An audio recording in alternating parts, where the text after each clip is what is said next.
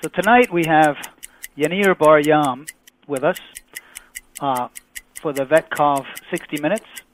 Uh, Dr. Bar-Yam is an American scientist specializing in complex systems. Uh, he has an extremely impressive scientific record in addition to the work he's doing with pandemics. Dr. Bar-Yam is the founding president of, a, of an organization called New England Complex Systems Institute. Uh, this is an, an a independent research institution that studies complex systems, and I'd say the pandemic would qualify. Uh, and it studies the science of this and the real world applications. Uh, Yaneer is an expert in the quantitative analysis of pandemics. He's advised policymakers on the Western, Af- Western African Ebola virus epidemic a few years back he founded endcoronavirus.org, a global, global network of over 4,000 volunteers, uh, in February 2020, and I think it's a lot larger now, uh, to provide information, guidelines, and policy advocacy to fight the COVID 19 pandemic.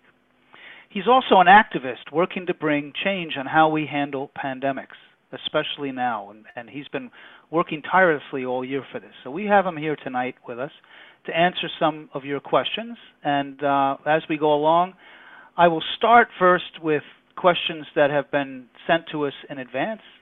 Uh, I apologize up front if I miss any of your questions. We'll, we'll see how much time we have to get through them. I've tried to organize them, and but you can also chat in questions during the conversation. Uh, and so the and this, the questions have been translated from Swedish to English, so I can see both. Uh, but of course, Yaneer is going to answer in English. Uh, so I'm going to start off, Yaneer, with a with a pretty tough question, I think.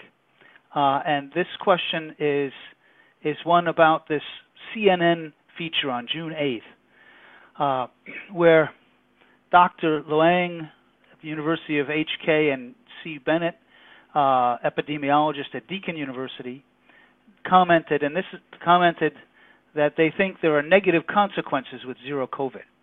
And this question comes from Elizabeth Wall in our group, and she said it, that the, the feature mentions, for example, that the strict border controls in combination with strict quarantine rules are not sustainable in the long term. They talk about the challenge of reuniting the, with the rest of the world, e.g., Australia's borders will be closed for another year. How do you respond to these arguments? So the question really, um, you know, if we are thinking about consequences, then we have to uh, uh, understand what the comprehensive set of consequences are.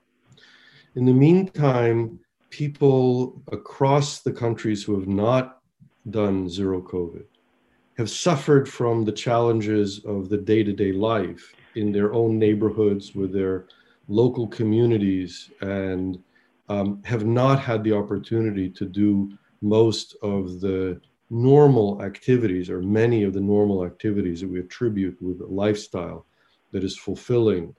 And there have been tremendous claims about the pressures that the resulting social restriction causes for people. And what we see in, uh, by contrast to this is the lifestyle of people in countries that have achieved elimination, achieved zero COVID. And that includes Australia and New Zealand, but also China. Um, and, and in those countries, they are they don't notice that the pandemic is around and they're you know from time to time we hear about how people are amazed that the rest of the world is still struggling with this disease if there are are are consequences to the you know long range travel restrictions, um, surely uh, the people who are enjoying those conditions are uh, are reporting a much better lifestyle and conditions than are being reported in countries that have not achieved it. And if we project into the future, uh, what we uh, talk about in the future is speculative, right? People who are scientists often come up with ideas about what might be present under different circumstances or other contexts. It's really important to distinguish speculative statements from scientific observations and understanding of the world that is um, uh, solid. Um, and unfortunately, the fact that scientists are prone to speculative statements has become part of the narrative of this outbreak. We really should be distinguishing the un- scientific understanding from speculations that scientists like to make about what might happen or could happen in the future. And in this regard, in the meantime, the the statements that have been made in speculative uh, uh, discussions, uh, in particular, and we know this about Sweden, about speculative discussions about what would happen uh, in the futures, dating from the early times of the outbreak in Sweden, about the claims that there would be massive numbers of deaths and even more deaths in places that fought the disease. That hasn't materialized. And in fact, those countries that have a zero COVID uh, policy uh, have 100 times or more less deaths than the countries that have um, uh, decided to live with the virus. So, what we see are countries that have failed to control the virus, have experienced systematically poor health, systematically poor economic conditions, and systematically poor life conditions. And anything else that is being said is not what we observe. And speculations about the future remain just that speculations, which should be dismissed based upon observations uh, of what we see. Well, based on your observations, I'm going to come back because some of the questions ask you to speculate about the future. So we'll see how that works out. But but I, I, I also I mean I just want to pipe in because I have relatives in Vietnam, which is struggling a little bit now because the the delta uh, the delta or the Indian combination alpha delta mutant co-mutant is there now the Indian UK mutant, and they've shut down parts of it very quickly, uh, which they did before, and they've remarkably handled this. And and my relatives are super happy about how they've handled it. Okay, first of all, I'll say, but I mean, I have pointed out uh, uh, in in several media that that it's the West that is the poison. If we had all done what Vietnam did, my relatives wouldn't have to be worried about this. We would all be basically rid of this but we have such a high infection in the rest of the world. So I think I want to turn the question around on when if someone asks me this question, I turn around and say it's not there. It's not there. Yes, it's hard for them, but it's hard because of us.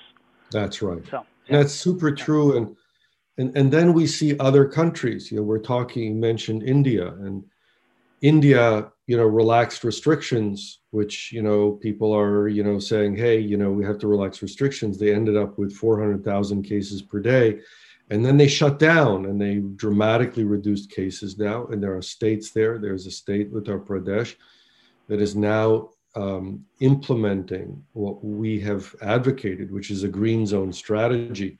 And they have cases down by basically a factor of 50 or so from um, what they had at peak. Uh, so, in a, in a population of 200 million people, it's the largest subnational entity in the world. They have about 700 uh, cases per day at this point.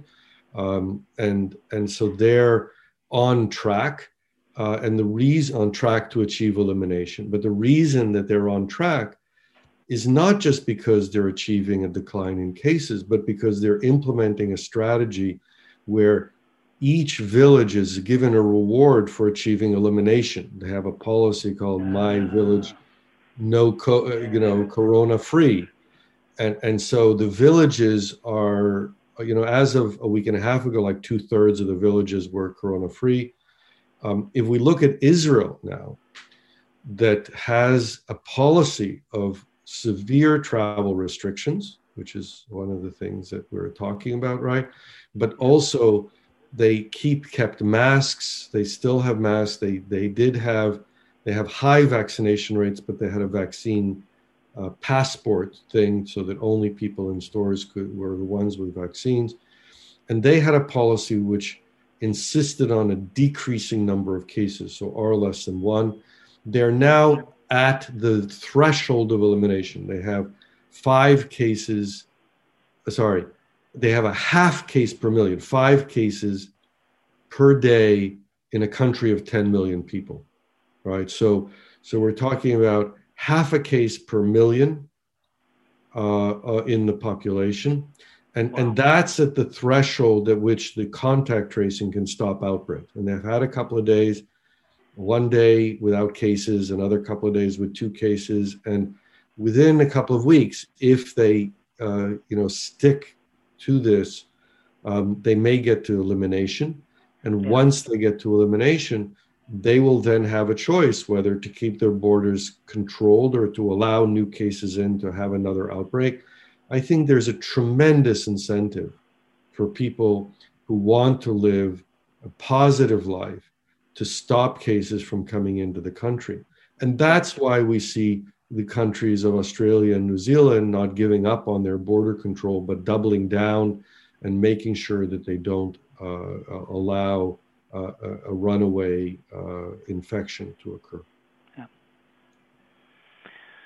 yeah, we could discuss this all night, but we'll we'll run out of time if I, do that because I have other things. But uh, Elizabeth Wall asked the question. It seems that zero COVID strategy has currently been most successful in Asian countries and in Australia and New Zealand. And uh, and and so this follows on this line of discussion. And, and are there cultural explanations, geographical, the political, uh, the politics, which uh, the political will has existed, uh, uh, or is it something else, or any other explanation? What do you think? Well, you know, Atlantic Canada, which is four provinces, the eastern part of Canada, and yeah, Iceland has also achieved elimination. Yeah. Um, and I mean, I think from what I understand, Iceland shares cultural heritage with Sweden and other uh, yeah. Scandinavian countries. Technically, yeah. um, I, I, don't, I don't see that uh, statement, and to claim that Australia and New Zealand are somehow culturally the same as China or uh, Vietnam doesn't really make sense. Um, I, I think that you know, or take Mongolia or other countries that have really uh, effectively suppressed the outbreak. And, and what we see is that there is no unifying pattern to the countries that have been successful, the regions that have been successful at elimination. There is a distinction in the will of political leaders there is no doubt about it that the values that political leaders espouse is directly linked to the success in, in stopping the outbreak. And, and that has to do with the idea of protecting the population, compassion, and, yeah. um, and following the science. So uh, the, the compassion itself is a tremendous driver of success. The desire to prevent transmission, to prevent sickness, to prevent illness and death uh, is a tremendous motivation for, for stopping the outbreak. And then the science shows the way, the science shows the choice. If you ask the question, and we've had a tremendous difficulty in the West because of the lack of experience with pandemics, right? So in the Far East, the main reason that one would point to for the success in addition to compassion, where it's expressed, is the experience with SARS. People who had experience with SARS were able to react much better.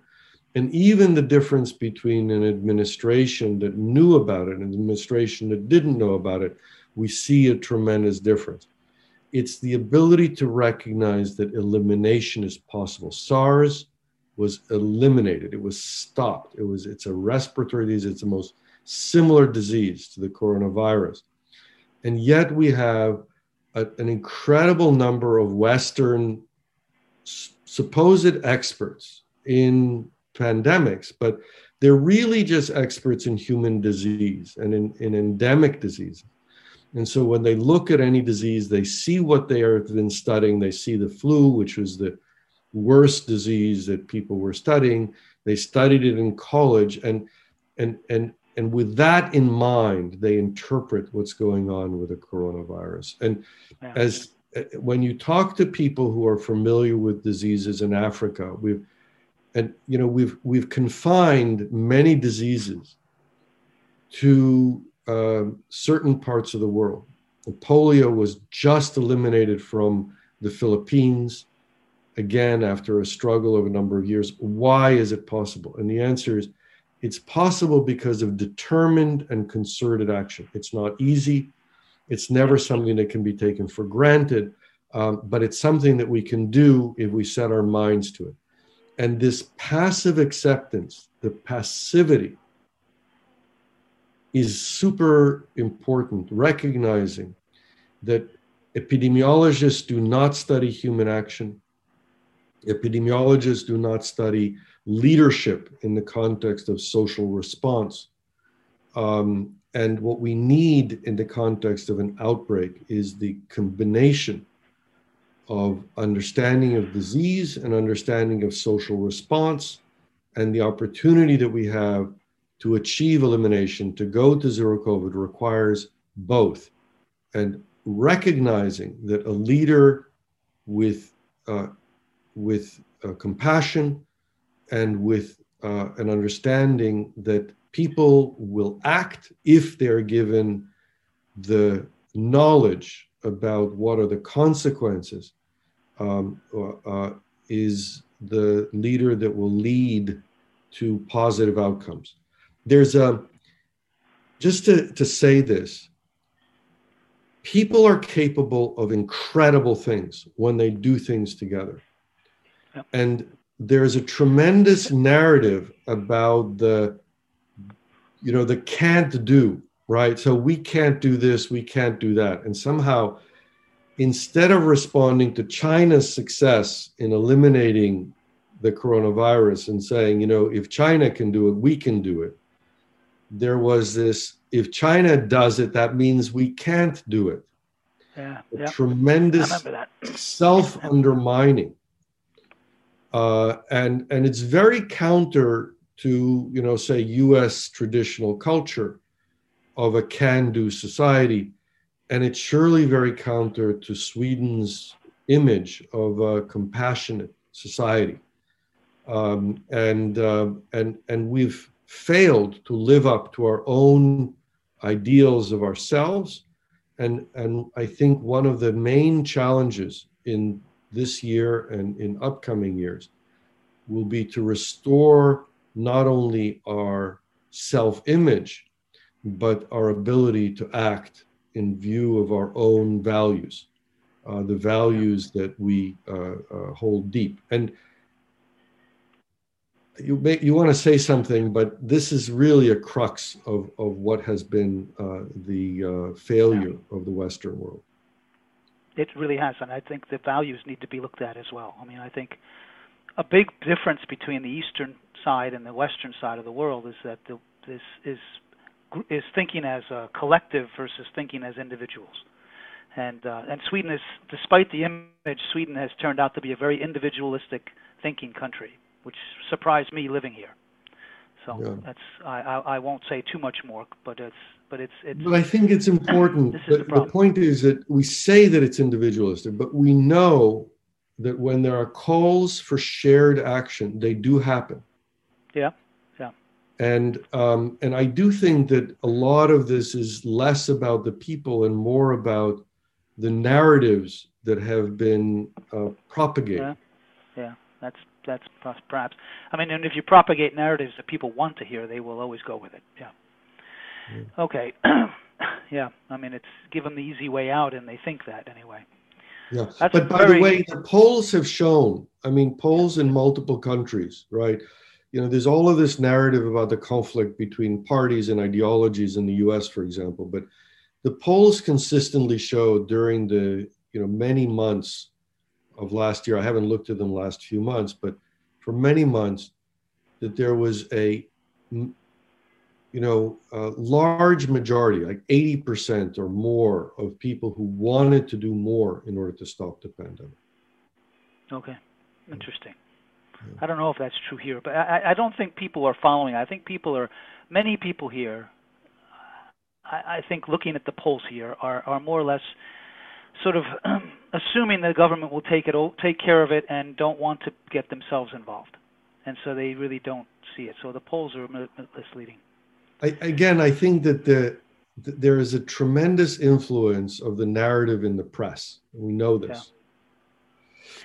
Well, let me, yeah, of course, and that, that's yeah. This has been a huge battle in Sweden. The the, the whole thing, exactly, and what you're saying. Uh, I have a, this is a sort of three part question, okay? Uh, but Patricia Salstrom asks, What do you think today about Sweden's non strategy? So, this is sort of the broad question that you knew would come up. And Osburg Oya, I hope I said your name right, says, First, Yaneer Bar-Yam is one of my main role models, which is a big compliment in Sweden, and, and then says, What should Sweden do now? So, so it's a loaded question. So, um, first of all, it is important to realize that non strategies are strategies, right? Not to decide is to decide. And what we found is that in the pandemic context, there really is, you know, any choice except for a determined, intentional aiming for zero leads to the same terrible outcomes. Yeah. Right. So the point is that there is this if we decide to go to zero and we do it intentionally, we will get we will get through the exit and it will be gone. And if we don't, we'll be caught in this looping miasma of increasing cases and decreasing cases and so on. Now, what's happened now is that there's been a new opportunity that's been created, and that's because of the vaccines. The vaccines are an incredibly powerful tool for stopping transmission, and they enable us to have an easier time of achieving elimination. But we still have to decide to do it. Yeah. When we look across Europe, we see many countries that have dramatic reductions in the number of cases and they're much lower in number of cases than in previous quote waves the peaks and the valleys the valleys are still quite high in recent months um, but if you look at the recent times the, there's been tremendous reduction in number of cases and the reason is because there's been a combination take you can take for example poland or czechia or other countries there's been a tremendous reduction of cases down far below what the reduction of cases were in previous waves. And the reason is twofold. Number one, um, there's been an greater intent of doing stronger action, stronger lockdowns. There's soft lockdowns were hardened a little bit. And part of the reason for this was the variants. The variants were creating new challenge in stopping transmission. And the second thing is that the vaccination was ramped up. And eventually, despite early slow uh, introductions of vac- vaccination, it ramped up quite uh, effectively. And then now we have, say, tens of percents of vaccines, uh, uh vaccination, uh, and significant restrictions. And as a result, the cases dramatically decreased. Yeah. With that dramatic decrease, achieving elimination is in within reach. And again, the strategy for doing this is not necessarily all at once, all across Europe, though it could be if people decided to do that, but rather is to achieve local elimination and to expand progressively the areas of elimination. And this can be done within countries, it can be done of countries and more countries. And, and, and that's the, the, the way to achieve it because it breaks it up into a divide and conquer strategy. So, so the sweet the answer for Sweden, as has been the answer for all of the pandemic, is being is to adopt intentionality about the desire to achieve an outcome, to aim for elimination, and to get there. And and Sweden can do it like other countries. It's a question of decision. Um, but the main thing is to realize that it's not as hard we don't have to adopt severe restrictions. In Israel, where they've gone down tremendously, they relaxed restrictions early in a way that I was very unhappy with. But as the vaccines ramped up, the vaccines plus the restrictions in place were able to achieve a dramatic reduction in cases. But the key thing is that they didn't relax the restrictions only after the cases were going down rapidly enough and they kept the cases going down. And that enables one to get to an elimination outcome. And the fact that Europe as a whole has many few cases than there were before, again, means that if one achieves elimination the likelihood of importing new cases is much lower. Yeah. The stringency of travel restrictions, the restrictions that are need to be put in place, are not as great. So it's easier now. Let's take advantage of it. The alternative, which unfortunately may very well happen, is to allow the Indian variant into Europe. The growth of the Indian variant is partially undermining the vaccines. It is a more rapidly transmitting variant, so it's 2.5 times the transmission of the original original virus, and that means that the vaccination threshold that what one would need is much higher. Instead of the 70% people talk about, it's 90%. Um, and even that, of course, is not the right measure. But the point is that combining the vaccine, preventing the variants, we can easily get rid of the virus. If we don't prevent the variants, it again makes it much harder. It again becomes an issue of, of how, um, pers- how uh, much will do we have to get to elimination. So we've got it easier now. Let's take advantage of it and stop this thing and, and get out of the exit from this pandemic. Yeah, no, I, I agree, and I, I there's several questions popping in as we as you're speaking, related to the Delta virus, the Indian virus, and um, and um, I mean, one Michaela Johansson asks if you think Sweden will be able to reconsider and be more active after summer if the Delta is starting to spread more broadly. It's in I think 11 regions now or something. I forget the exact number uh, will, or will they lose face now by starting more broad testing and quarantine? Uh, so Sweden, Sweden, uh, at some point was compelled to take stronger action than they had expected. They yeah. did have to change policies. Whether they acknowledged completely the change of policy or not is is, is a separate question. Yeah, I, I, do think that there is a um, really imperative for everyone to realize that each individual has an opportunity to make an important contribution in this context.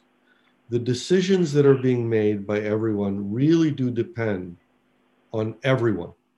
And, and so if, if people make decisions, if groups of people make decisions, and, and you know, this is a part of our effort globally. We have teams and, and, um, and uh, there has been a growing movement across Europe to inform politicians that the strategies that have been used have failed. If we look at the number of deaths, if we look at the severe illness, if we look at the long COVID effects of this disease, the existing strategies have failed. And with all that people are, you know, trusting in their government, there's a huge amount of anger there is a huge amount of anger that underlies how people are relating to what's going on. And that anger is beginning to be expressed. And I do hope that people will find a way to constructively channel the anger and frustration at policymakers into a constructive engagement with making sure that decisions are improved. We have lost the social compact the ability of government to represent the benefit of the people is not present. And we can argue whether this is because of the science or whether this is because of financial, you know, business interest pushing to open up. There is a cacophony of voices uh, in many uh, different uh, ways. What we need now is a concerted uh, action by people who are aware that there's been a failure and by um, those who can communicate clearly about the losses that have been suffered in opposition to this um, widespread statement that hey the disease is not severe it's not harmful um, you know we should just you know accept the losses. This is not the case. These are preventable deaths. They're preventable disease. It's preventable long-term consequences. And the fact that they're preventable and the fact that we care about others, we care about parents, we care about loved ones, we care about children. Um, we, we really uh, can um, uh, bring together uh, the people who recognize that this has been a terrible um, uh, performance of the social uh, institutions, including government, um, and, and, and move forward towards better decision making and, and get rid of this disease. Yeah.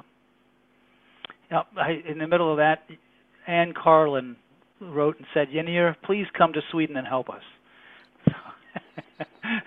I'm, so, I'm happy to participate, participate now, participate over time.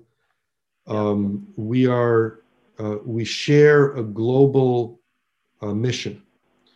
It's not in one country, it's not in one continent.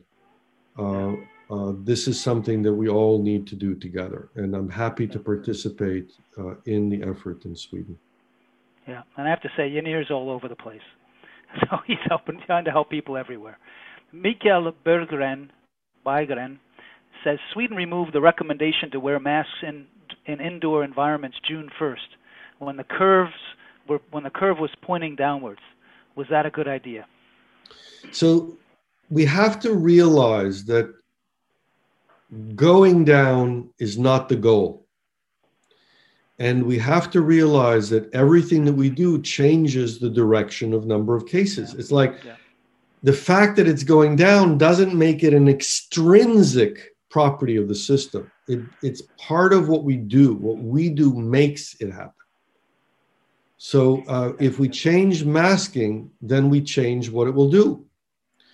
And if we realize that our goal is to, as quickly as possible, achieve a dramatic reduction in cases and indeed to achieve elimination, then what we want to do is to maintain restrictions so that we accomplish that goal. It's this, you know, hey, it's okay today, so we don't have to do what we don't want to do. It's just not a good policy in the context of a dynamic process that it depends upon what we do. It's like saying, um, you know, um, uh, it's like driving a car and saying, okay, the car is now turning to the right, so I can I can let go of the steering wheel. Or you know, I've pushed on the brake. The car is now slowing. The, there's a wall in front of me. The car is now slowing. Okay, I don't have to push on the brake anymore you know it, it's the, the, the yeah. mentality of of this uh, of the policy direction uh, is is based upon um, sort of this idea that it's easiest to do nothing and that's not the case the yeah. best thing is to do a lot and to get out of this and then to do what we want to do and the harm that has been right i mean really the degree of harm that has been done by passivity is just unbelievable Yeah, no, it's it's it's. Uh, I mean, we we've we're going down slower than the rest of Europe, as we did last year. And uh, in the Time article that we had in October, the editors asked us to consider quoting this reference where they looked at 18 countries and and how they had come down with their mitigation, okay, with their NPIs. And uh, the U.S. and Sweden were considered a class of two that were coming down very slow, and it looks like we're doing the same this year. Yeah, well, the U.S. has also done this, you know, victory lap while the, you know, yeah. the Indian, the Delta variant uh, is starting to grow, and the, you know, the cases are beginning to grow in several states in the U.S. And and really, the question is, what are what are countries going to do next? Hmm. Um, it's really good obviously we're really happy that cases are going down. We're really happy that we have the vaccines. But it's it's not about uh, halfway solutions. Yeah. this virus is the is is very rapidly spreading which means that either it's going down rapidly or it's going up rapidly. Staying at sort of neutral doesn't doesn't happen. Uh, and so you know if we don't take pay attention and you know, let's say there's this dividing line. There's this dividing line between behaviors that get us out of this and behaviors that keep us in this yo yo mess that we've been in for the last year and a half. Um, we need to get to the other side of that line. Yeah. Well, let me let me just. Uh, I have a loaded question here in a, in just a minute, but I, I need to stop up. This is about halfway through, and just uh, and point out that uh, I want to thank everybody in the audience who has uh, donated to support the, the, the channel. Okay, and uh, and um, thank you because you keep this going. Okay, and uh, if you want to donate, and if anyone in the audience wants to donate, there's a Swish number at the bottom of the screen. It's also in the chat. Uh, it's also on our web page. I want to focus and emphasize that we scientists have, in fact, donated to actually uh, some of us a lot. Okay, and uh, and Yaneer has helped us out too. So you know we don't get any money ourselves, but actually we join you in donating to keep this channel going. We need the money for technical support. We all everything else we do is volunteer. And as I say, I want to thank Yaneer for supporting VetCov as well. And uh, and I mean this is really important. Uh, uh, keep in mind, this is certainly a much better investment than FHM's 1.8 million to make a podcast. Okay, which has been going around. It's been in the news news recently that they spent 1.8 million crowns to make a podcast. Okay, let, now let me go back to a loaded question. Now that I've done my duty on on asking for money, you know, as an, as an academic, I was told when I first started that you shake hands, kiss babies, and ask for money. And nowadays, with the pandemic, we don't shake hands so much, so we just kiss babies and ask for money. And so let's talk a little bit about uh, children. Okay. Question from Christian Bergquist, Byquist is: If we don't vaccinate the children, what will happen? So first of all, children are. There's been this terrible misrepresentation of what happens with children. Let's just be clear about it. Um, children are um, often asymptomatic, much more than adults. And part of that may be because they don't know to report their symptoms if they're younger children. But more generally, we uh, understand that children are less symptomatic in their cases. But they, and, and then we know that the outcomes for children in terms of uh, fatalities are, are less than older adults and elderly. But children do have severe cases. And it, there is fewer severe cases among children, but the proportion of severe cases of children to adults is much um, is not nearly as small as the fatalities. And then there are the the other thing is that children do suffer as adults do from long-term consequences from long COVID. And the percentage of long COVID is um, uh, depends upon what measure you use. So if we look at uh, severe symptoms, it's maybe 10 to 20%. If we look at milder symptoms, it's maybe 20 to 40%. And if we look at organ damage, um, it, it's even higher. It's probably well over 50% in terms of incidence in those who have cases, and even those who have mild or asymptomatic cases. And when we're talking about children suffering long term consequences, we should be very, very concerned because the, the long lives that children have mean, or we hope they will have, mean that the presence of a severe or even moderate levels of disability uh, will create tremendous uh, difficulties for them, for their families, uh, and for the society. So children are suffer terribly from coronavirus, and we should be protecting them. And it's important also to remember and to know that with the new variants, children are more severely affected uh, than they were with the original variant, both in terms of severity of cases and deaths, and uh, we don't know, but long COVID consequences uh, have already been so high with the original variant that we don't expect them to be less severe uh, for the new variants.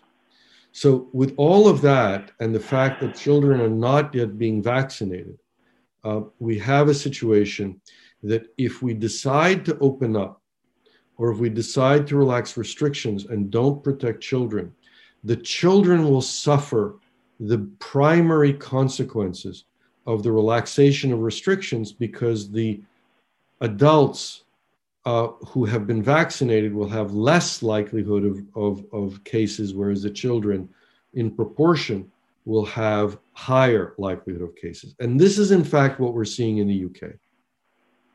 In the UK, yeah. with the Delta variant, uh, we see that there are people who are vaccinated continue to have cases, right? The, the point is that vaccines are not preventing cases entirely. They're reducing the chance of being infected by about a factor of 10.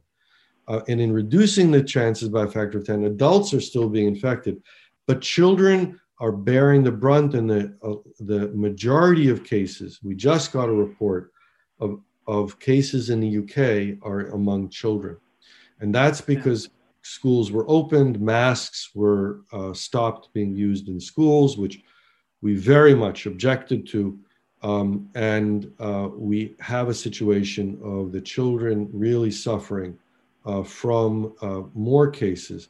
Uh, and the long, the short-term and long-term consequences of this are, un, you know, it's unconscionable that this is being done.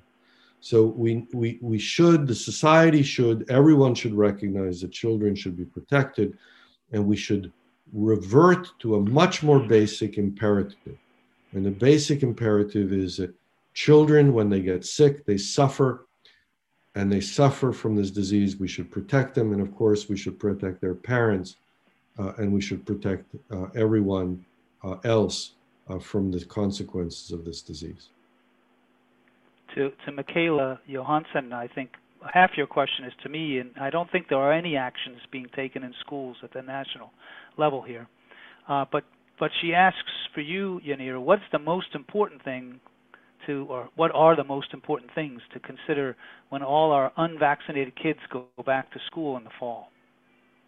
You know, uh, you know, I'll, I'll I'll say this, and I know that it's very hard. There should be broad civil disobedience against any risk taking on the part of children, um, there is no justification for putting children at risk, for putting any child at risk. Um, we know what uh, long COVID is. If anybody doesn't know about it, they can look it up. Um, there's a tremendous suffering going on around the world. The people who have it are very clear. They're coming to us and saying, um, we want to make sure that other people don't suffer from this. Um, I think that we should recognize that um, there is a um, the the ignoring of that voice is you know totally inappropriate. We need to uh, give voice to the people who are suffering. Of course, we also need to give voice to the many people who have died from this terrible disease and, and make sure that that is heard so that others know to avoid the consequences, right? If you only listen to the people who are uh, doing well, if you have selective attention, uh, you think that everything is okay. Uh, it is not okay. And the best way to recognize this is to reach out if you are if you are not if you don't have friends immediate friends or family members who are suffering, make sure you ask around. I think you will discover that there are a lot of people who are suffering, uh, and and um, and that word has to be uh, broadcast uh, much more consistently uh, in the press, uh, which is the channel of communication. But more importantly, and this is super important to, to recognize, through the social network. It is the social network, the communication among friends and family, that is the most important network to overcome the disinformation and misinformation that is being spread in the press. Yeah. Yeah. Lisa Myler just wrote and said the new discussion here is that long COVID is psychosomatic. Parents are making their kids think they're sick, and media writing about it makes people think they have it. And uh, this this again is one of these disinformation crazy things. We've we've seen yeah. tremendous you know the, the problem is that medicine in general deals best with acute disease.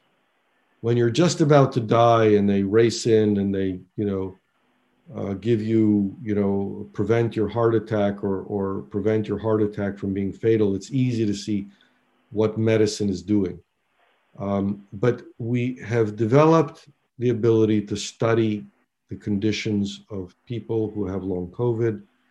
Um, the symptoms are severe, uh, and um, the ability to to uh, compare the symptoms that are observed and the biological harm, the biological harm to the brain, to the heart, to the organs, um, there is uh, to the lungs.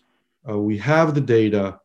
Ignore the misinformation, and and and let's get the word out. And the way to get the word out is to make sure that people understand that it is. Yeah. You know, it's it's interesting. There, Nisreen Alwan, who's a physician in the UK, has long COVID. And one of the things that was very clear that when it was a physician saying that she was experiencing long COVID, it had a lot more weight than when somebody who was doesn't have those credentials were saying it. We need to get make sure that those voices are heard so that everyone understands what's going on.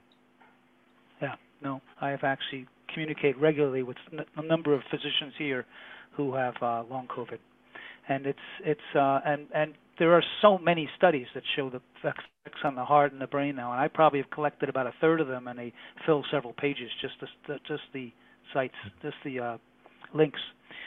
Uh, but let me let me say, uh, Marie Cook says, uh, please share this episode of 60 Minutes with with our Prime Minister. so I thought you'd you'd like that. Uh, let me ask you a more serious question. That's a hard one. You were talking about speculation about the future and I promised you I'd come up with this.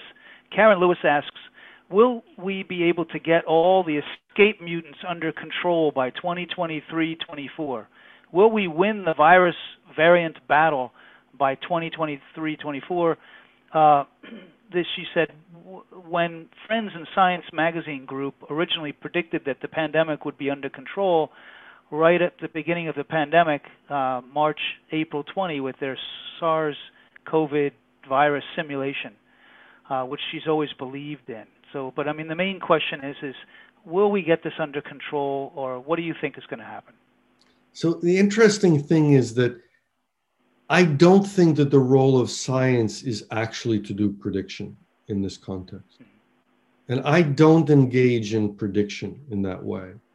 What all I do is I say, we have a choice we can choose to eliminate this virus. And from the beginning, from early on, I said we had the choice to prevent it from arriving places. And once it arrived, we had the choice to eliminate it. And I've always said that we are four to six weeks away from eliminating this virus. It's just the question is only when do we start? So the point is that it's not that long. If we all decided, if Sweden decided and made a concerted effort to eliminate the virus, Sweden could get rid of it in a matter of weeks. It's a question of choice. And as Sweden goes into a summer where, as usual, people will go and basically self isolate for much of the summer, the opportunity to achieve elimination is present. It's really a matter of choice. So we can all get there. The world can get there. India, if you look at India with its billion, 1.4 billion people, has just achieved a reduction in cases by a factor of five. How were they able to do it? They did the right things. Vaccination was not a major factor. It's a small factor, but it was the lockdowns, it was the strict travel restrictions, it's the green zone strategy that enabled it to happen. Again, with vaccination, we can add vaccination, we can do a easier, make it easier. We cannot make it much shorter because it only takes a few weeks if we do it all out. The question is not can we do it by 2023, 20, whatever it is year? The question is will we decide to do it? And if we decide to do it, we can do it now. Yeah, well, I mean, I, the only thing that I speculate on with predicting is that the, the evolution, if you look at evolution and variance, if we don't decide to do it, we are worrying about the Delta Indian now. We will worry about new ones in the future. That's right. And someone asked, someone asked up above. I maybe I should have kept that name in mind. Uh, but what, uh, it, what, what do you think that this if we let it keep going here, what uh, Eric's er, uh, Yanni Ericsson, I think, says it backwards. Uh, do you think that how high do you think it, the risk is to develop another hybrid here in Sweden? Is there going to be a Swedish mutant? I hope not.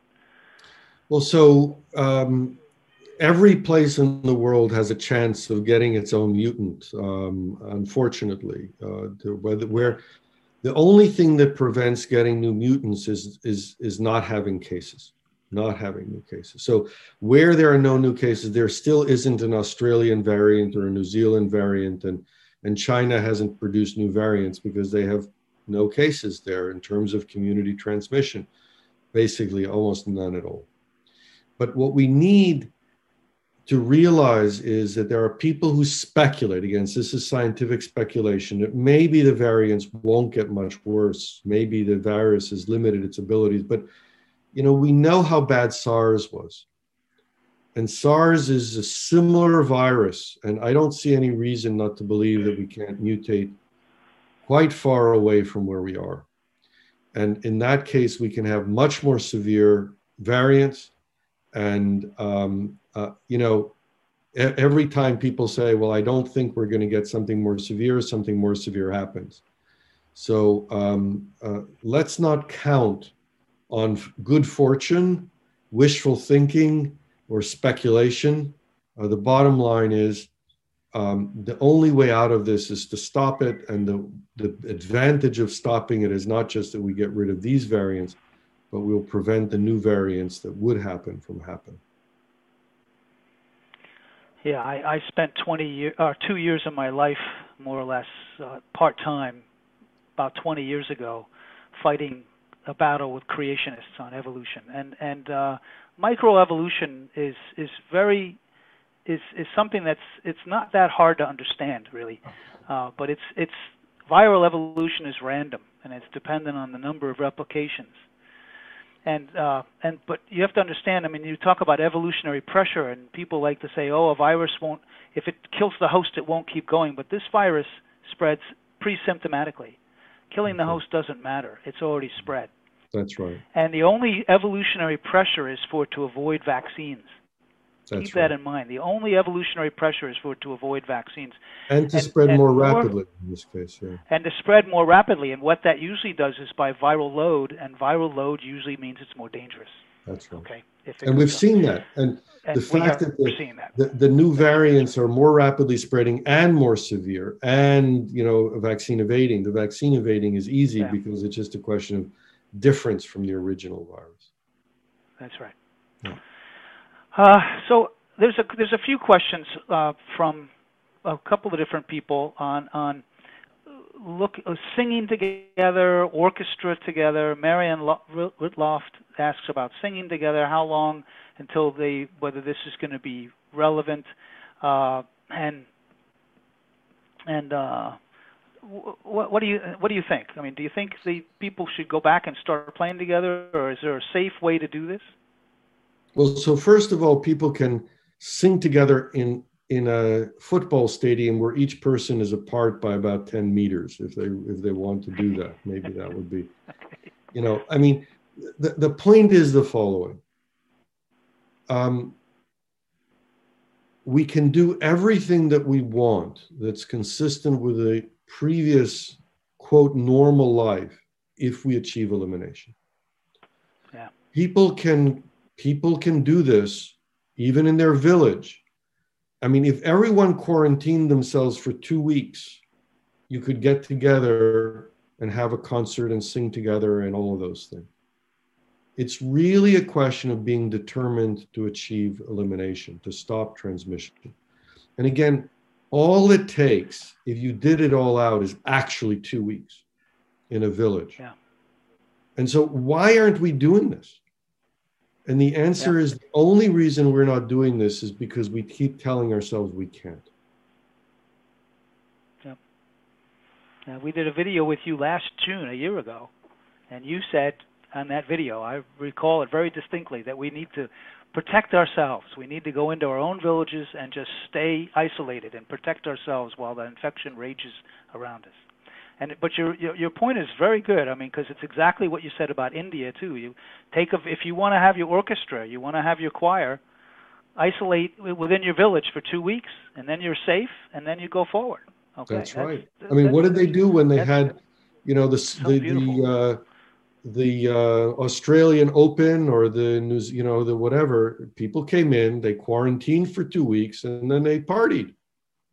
Yeah, you can do that anywhere in the world. Anywhere in the world, you can do a two-week quarantine. I mean, you think about it. It used to be that we thought about this as a huge amount of time, but we've been doing this for a year and a half.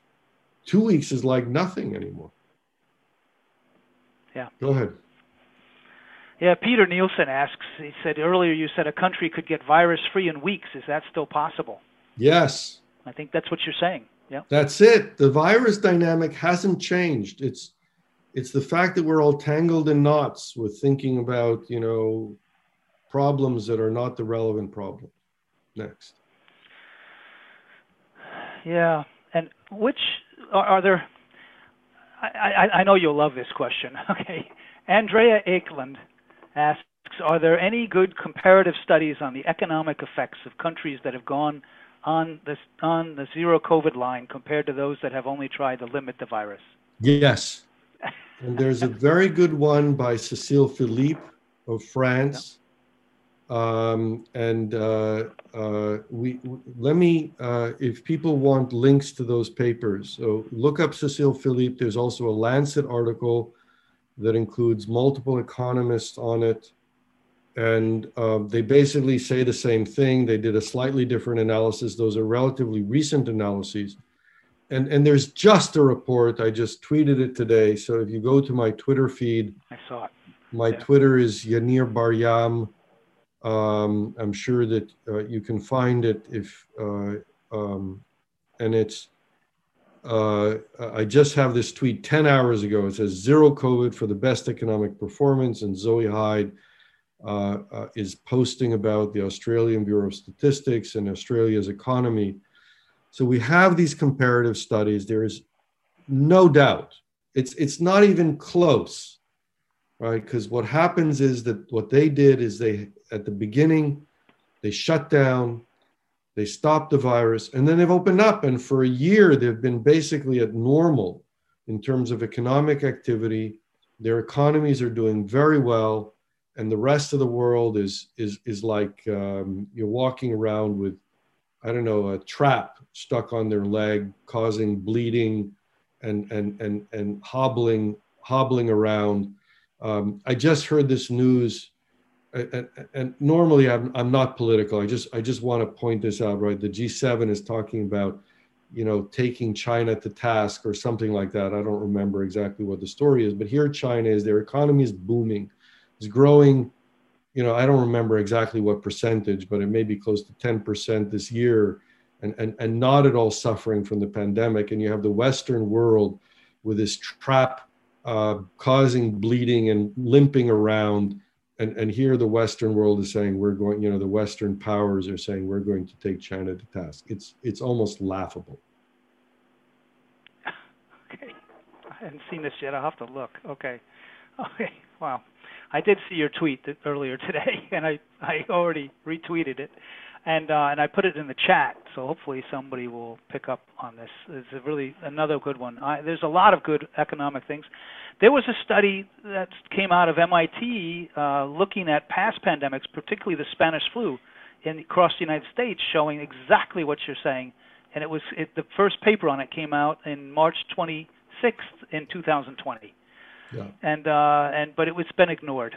Uh, but the, okay, so uh, there's one more uh, reference that I can give you. I mean, the, the article by Cecile Philippe, which I really recommend to everyone, it's hosted on the COVID Action Group. So this website is covidactiongroup.net. Uh, if you go to the scientific guidance, yep. there's an economic analysis, uh, and it's it's very clear. Uh, the point is that it, it's not subtle. It's it's not a subtle effect. It's a huge effect. And so it you know, we were pointing to it before it happened because you can do the theoretical analysis. It's pretty straightforward. You invest on a short time basis, a few weeks, you achieve elimination, and then you're at normal. You have these short, what they call snap lockdowns that take a few days and stop any localized outbreaks due to imported cases.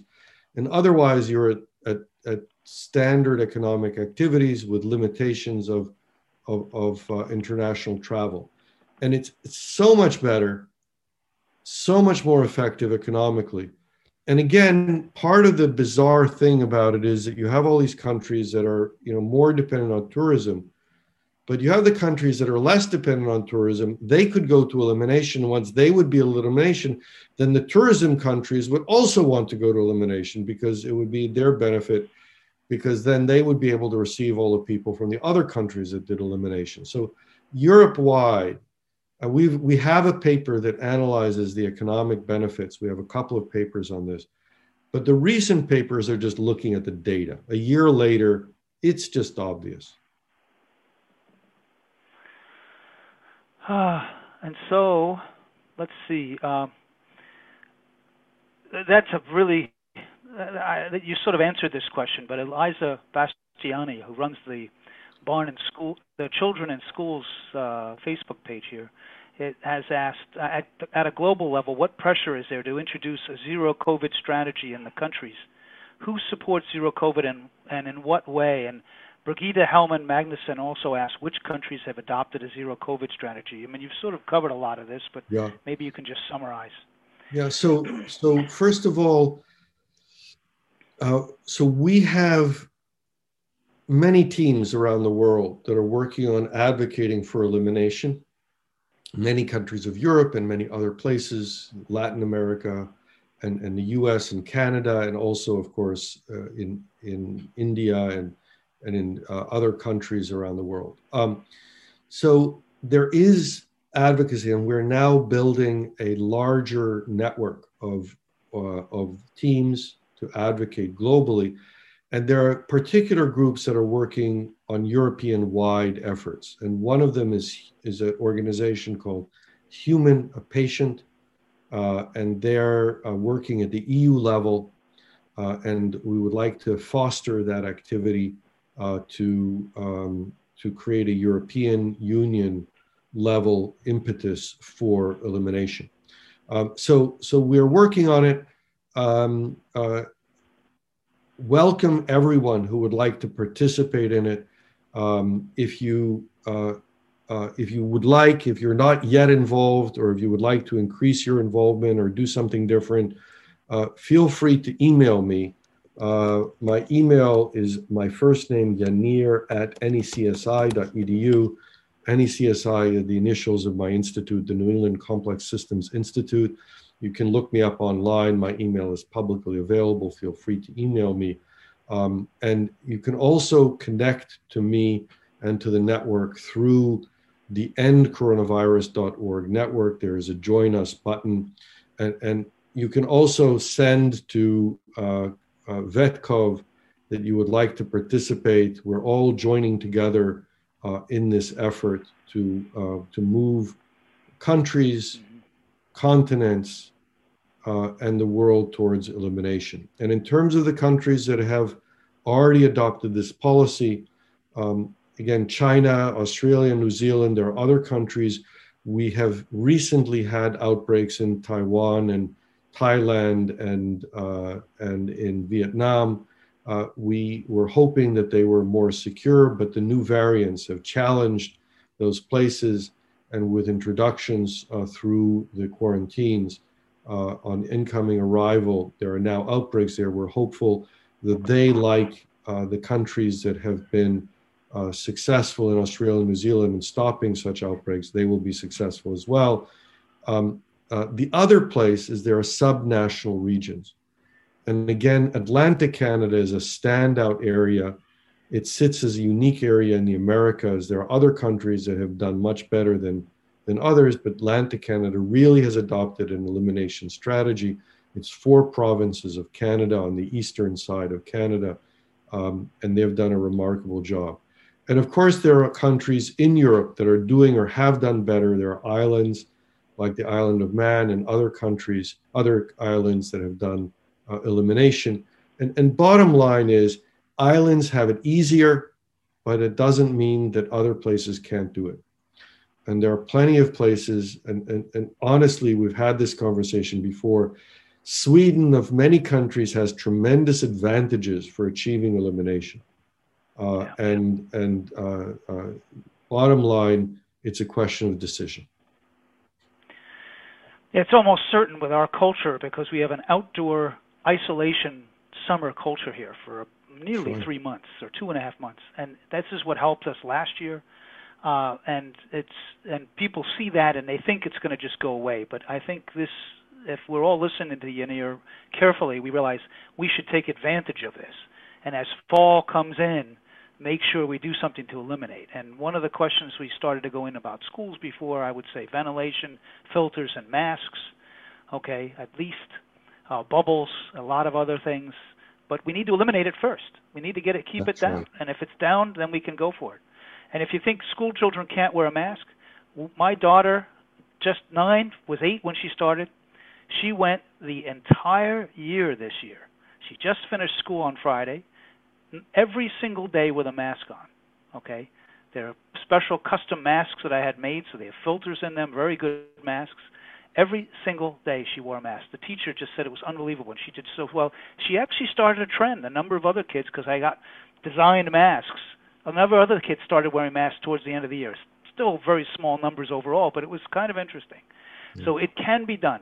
I have two questions left because we're a little over here, and uh, and I and there, one of them is a lot of people have asked. Okay, but but uh, Erica Johansson asked a question and and she says, "What what would you do in our clothes? Okay, if you were in our clothes, if you were here." And she's talking about network uh, working from home, teleworking. Her husband is apparently now going back uh, to work because her her her their, his company decided they'll come back because he's received the second dose of vaccine now.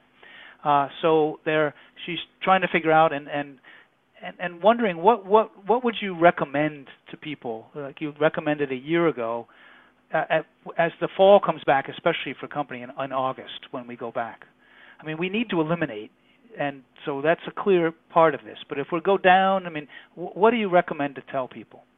The main thing that there is no doubt is that becoming sick with this disease can have very very bad consequences. And and it's irreversible. If you get sick you've yeah. gotten sick. You can't decide afterwards that you want to take back something that you did before. Yeah. So the main thing is to take the best precautions possible against becoming infected. And that still means isolating oneself from others where one has to be near others wearing masks. Um, in addition to you know wearing a mask, wearing the best possible mask, um, in addition to the KN95 type masks, there are um, uh, uh, powered uh, masks that have a HEPA purifier that pumps air into the mask. Um, uh, and again, you know, even a mask, it's better to wear goggles with the mask to prevent getting it into your eyes. Um, uh, and one should be careful also about food. Food is, it's known that the disease can start with gastrointestinal uh, um, symptoms, presumably because of contaminated food that's eaten. Um, and, and so taking all of these precautions is a tremendous burden. But, you know, the bottom line is opting out as much as possible from the risk taking that is being done I hope, and we should all hope, that within short amount of time, surely I hope not years and hopefully months, the main question that we face is can we get past this time without getting infected? So there are times where the risks are lower, when cases are down, um, uh, when um, you know the warm weather is uh, doing also a decontamination of things that are outside. Um, but as we have risk, uh, we should take uh, precautions. Uh, we have put guidelines on our website about day to day activities.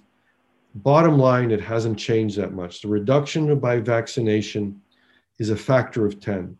And you know that if you had a chance of breaking your neck um, and you reduce that chance by a factor of 10, you probably still wouldn't do that. Whatever it was, was the activity that was being reduced by a factor of 10. So, this whole narrative about the fact that vaccines lead to it be not necessary for people to take precautions is not correct. What we use vaccines for is reducing the likelihood of transmission, which by reducing the number of cases, reducing the transmission, that's what reduces the risk. So the main number is not whether we have a factor of 10 reduction in transmission of, for an individual, but whether we have the reduction by a factor of 10 or 100 or 1,000 of the number of cases in the community. And that's what prevents the risk of being infected. Very nice way to summarize it. Thank you. And now the last question, and this is I left a loaded question for the end. Okay. Sure. this is Tobias Peters Peterson, probably how you pronounce it here. Uh, many countries have condemned have been condemned in the UN in resolutions for their alleged or real crimes against humanity. As a Swede, I feel so powerless during the pandem- during this pandemic, and I feel the world has been too polite against our government. Why do you think that Sweden has not been condemned in the UN for its way of mistreating and misleading its population and jeopardizing the lives of its citizens during this pandemic? Can and should the UN condemn Sweden for how it has treated us during the pandemic? And I want to also add not just jeopardizing our lives, but our, our health. It's, as you've pointed out, I mean, it's not just our lives. Yes. okay. Okay. All right. Somehow I had a feeling that was going to be your answer. Okay. Yes. Thank I mean, the, yeah. The, the real challenge has been the perspective of society, the perspective of systems that this is not preventable. Yeah. This is totally preventable. And yeah. the fact that there are decisions that are being made to abdicate responsibility to prevent, even to foster harm by allowing disease to transmit in the population, even when it could be prevented, is just not okay. No. And, and, and the accountability for that has not happened. I do think that there should be an outcry. I think that there should be a, a, a, a, a, um, a big cry in anger and outrage against the decisions that have been made. I would like to see the decision makers held accountable for their decisions, which we know from experience in the world were not unavoidable. The opposite is the harm was avoidable. Yeah. And they should be held accountable for what they did. Well, with that, I think I will sum up. I apologize to anyone who I didn't get your question. I tried to sum up questions and, and include your names wherever I could, and I might have missed one or two. Uh, I also want to advertise a little bit. There's, I think it's only online, but VetCov will have a response to the people who wrote against our article about children and the dangers to children with with uh, COVID, although the real reasons we were writing were one to point out that there were dangers to children, as Yaneer has very nicely, eloquently pointed out, and uh, also to point out that we should prepare for the fall, because in the autumn, as Yaneer also pointed out, the children are going to be take the brunt of this if most of many of us are vaccinated, assuming we don't have variants that escape the vaccines anyway. And the, the variants seem to be affecting the children more now as well. So, but I mean, it should be online at Dagens Nyheter if you want to read it. I mean, it's a response. One one physician argued that our references weren't good enough to show that there was long COVID with children. Basically, is the argument, which is it's kind false. of interesting. And the other was a group of 33 pediatricians who argued that the death count of 13 was was inaccurately uh, put forward because uh, and argued that some of them probably died with COVID rather than of COVID, which is again false if you look at it. Even a child with leukemia almost always survives, and yet a child with leukemia is very high risk with COVID. And uh, and so with that, uh, I think Yaneer, I want to thank you very much for your uh, for your presentation and your just answering questions and so as as usual so eloquent uh, explanations of everything. Uh, and uh, and I'm happy to keep working with you in whatever ways you can, as you we talked about before the meeting, uh, before the yeah. session. So, uh, thank you very much, you. And uh, as as with always, I wish you all the best. Let us make it happen together.